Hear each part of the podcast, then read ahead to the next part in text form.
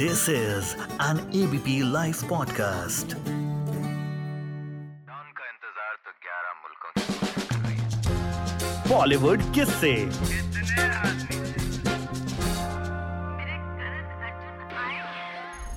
अमिताभ बच्चन अपनी माँ तेज़ी बच्चन के पेट में थे। तेज़ी बच्चन घर पे अकेली थीं। अचानक उन्हें बाहर नारों की आवाज़ सुनी। इनकलाब जिंदाबाद। तेज़ी बच्चन को न जाने क्या हुआ, वो उठी और उस जुलूस में शामिल हो गई। जुलूस चलता रहा, बहुत देर तक चलता रहा, कई घंटों तक चलता रहा और जुलूस के साथ साथ तेज़ी बच्चन भी चलती रही। पिता हरिवंश राय बच्चन घर पे परेशान कि पत्नी कहाँ चली गई? आखिरकार रात को जो है तेज़ी बच्चन घर पे लौटी तो हरिवंश राय बच्चन ने पूछा कि आप कहाँ चली गई थी? तो उन्होंने कहा कि बाहर इनकलाब के लिए एक जुलूस निकल रहा था, मैं उस जुलूस में शामिल हो गई और बस उसी में हिस्सा लेके वापस आ रही हूँ। तो इस पर हरिवंश राय बच्चन बोले कि तुमने तो बड़ा इनकलाबी काम किया है। इसका मतलब तुम्हारे पेट में ये जो है, इसका नाम इनकलाब रखा जाना चाहिए।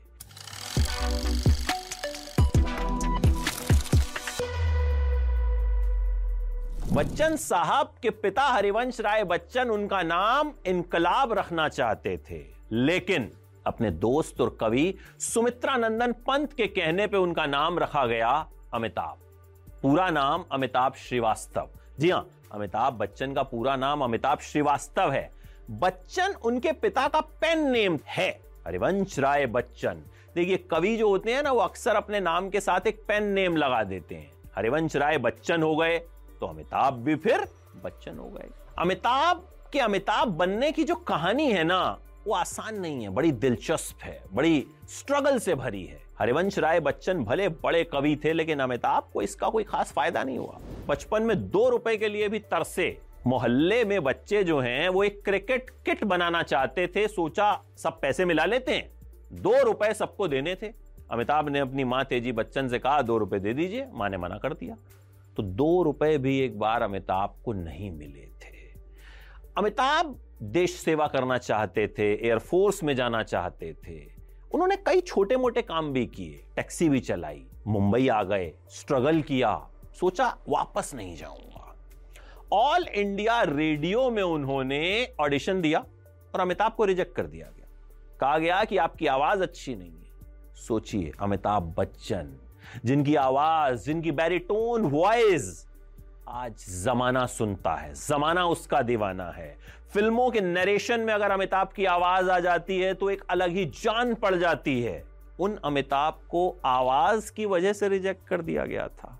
लेकिन फिर अमिताभ ने पहली बार जब हिंदी फ़िल्म में काम किया तो अपनी आवाज़ ही दी थी। 1969 में डायरेक्टर मृणाल सेन की फ़िल्म में अमिताभ ने आवाज़ दी थी और यहीं से अमिताभ की शुरुआत हुई। अमिताभ ने सात हिंदुस्तानी नाम की फ़िल्म में भी काम किया, जो अमिताभ की इकलौती ब्लैक एंड व्हाइट फ़िल्म थी। देखिए, अमिताभ को हीरो बनाने में महमूद का बहुत बड़ा हाथ रहा। महमूद के घर में अमिताभ रहा भी करते थे। महमूद ने अमिताभ को फ़िल्म बॉम्बे टू गोवा के लिए साइन किया। उस वक्त अमिताभ को हीरो बनाने के लिए बहुत ज़्यादा डायरेक्टर तैयार नहीं हुआ करते थे। इस फ़िल्म में विलन थे शत्रुघ्न सिन्हा। उस वक्त तक शत्रुघ्न सिन्हा ठीक ठाक स्टार बन चुके थे। शुरुआत उन्होंने विलन के तौर पे की थी, लेकिन बॉम्बे टू गोवा तक आते आते शत्रुघ्न सिन्हा डिसाइड कर चुके थे कि विलन नहीं बनेंगे। लेकिन अमिताभ और शत्रुघ्न की दोस्ती थी तो महमूद ने अमिताभ से कहा कि शत्रुघ्न को मना लो भैया। अमिताभ ने मनाया, शत्रुघ्न मान गए और विलन बन गए। और इसी फ़िल्म की शूटिंग के दौरान जब अमिताभ ने शत्रुघ्न को घूसा मारा, शत्रुघ्न के मुँह से खून निकलने लगा और अमिताभ रोने लग गए। शत्रुघ्न ने कहा, अरे भैया, क्या हुआ? कोई बात नहीं। शूटिंग है, होता रहता है। इस फ़िल्म का एक गाना शूट होना था, देखा ना हाय रे, सोचा ना हाय रे, रख दी निशाने पे जान। अब बच्चन साहब को डांस करना आता नहीं था। महमूद, टेक पे टेक लिए जा रहे थे, परेशान हो गए। ऐसे में महमूद ने अपने क्रू मेंबर्स को समझाया कि देखो, ये लंबू कैसा भी डांस करे। बच्चन साहब को लंबू कहा जाता ये लंबू कैसा भी डांस करे, सब ताली बजाएँगे। सबने ताली बजाई उसके बाद तो फिर अमिताभ ने जो डांस किया तो फिर पूरा गाना शूट करके ही दम लिया। महमूद ने कहा भी था कि देखिए, एक कलाकार की सबसे बड़ी खुराक तारीफ़ होती है। इसके बाद महमूद ने अमिताभ से कहा कि सुनो लंबू, वो जो पहले वाला टेक था ना, जिसमें सबने ताली बजाई थी, वो बहुत घटिया था।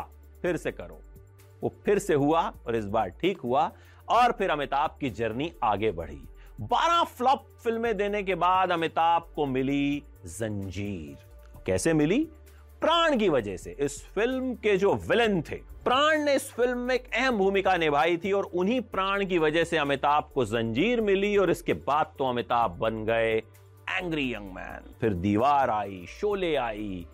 कहते हैं, अमिताभ के अंदर उस वक्त का जो यूथ है ना, वो खुद को देखा करता था। अमिताभ की आँखों में जो गुस्सा है, वो उस वक्त के यूथ की आँखों में हुआ करता था और इसलिए वो अमिताभ से रिलेट करते थे। खैर, अमिताभ का करियर जो है, वो आगे बढ़ने लगा। इस दौरान एक हादसा भी हुआ। फ़िल्म कुली की शूटिंग के दौरान अमिताभ घायल हो गए। पुनीत इस्सर ने अमिताभ को एक घूसा मारा और अमिताभ के पेट की आंतें जो हैं, वो फट गईं। अमिताभ मौत के मुँह में पहुँच गए। और कहते तो यहाँ तक हैं कि सिर्फ़ मौत के मुँह में ही नहीं पहुँचे। एक वक्त तो ऐसा आया जब लगा कि बच्चन साहब नहीं रहे। फिर जया बच्चन को उनका पाँव हिलता हुआ दिखा और फिर अमिताभ को एक नई ज़िंदगी मिली। जया बच्चन ने डॉक्टर्स को बताया और पूरे देश की दुआएँ अमिताभ बच्चन के साथ थीं और अमिताभ बच्चन फिर से उठ खड़े हुए। ये उनका पुनर्जन्म था। इसके बाद धीरे धीरे अमिताभ का करियर ढलान पर आया।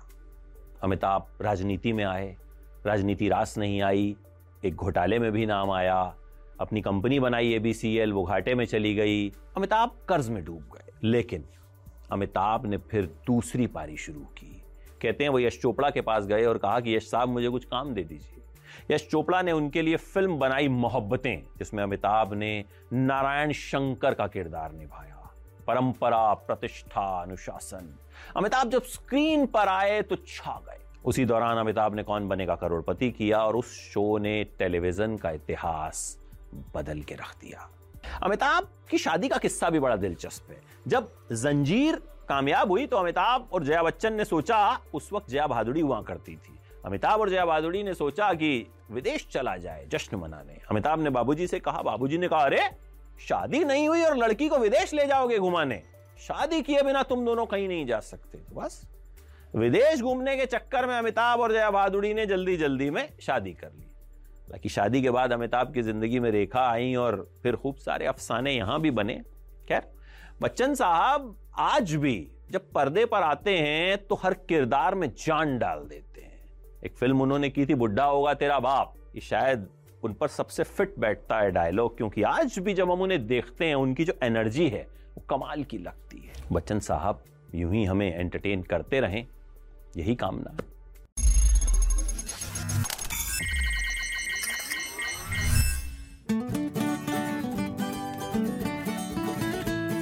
This is an ABP Live podcast.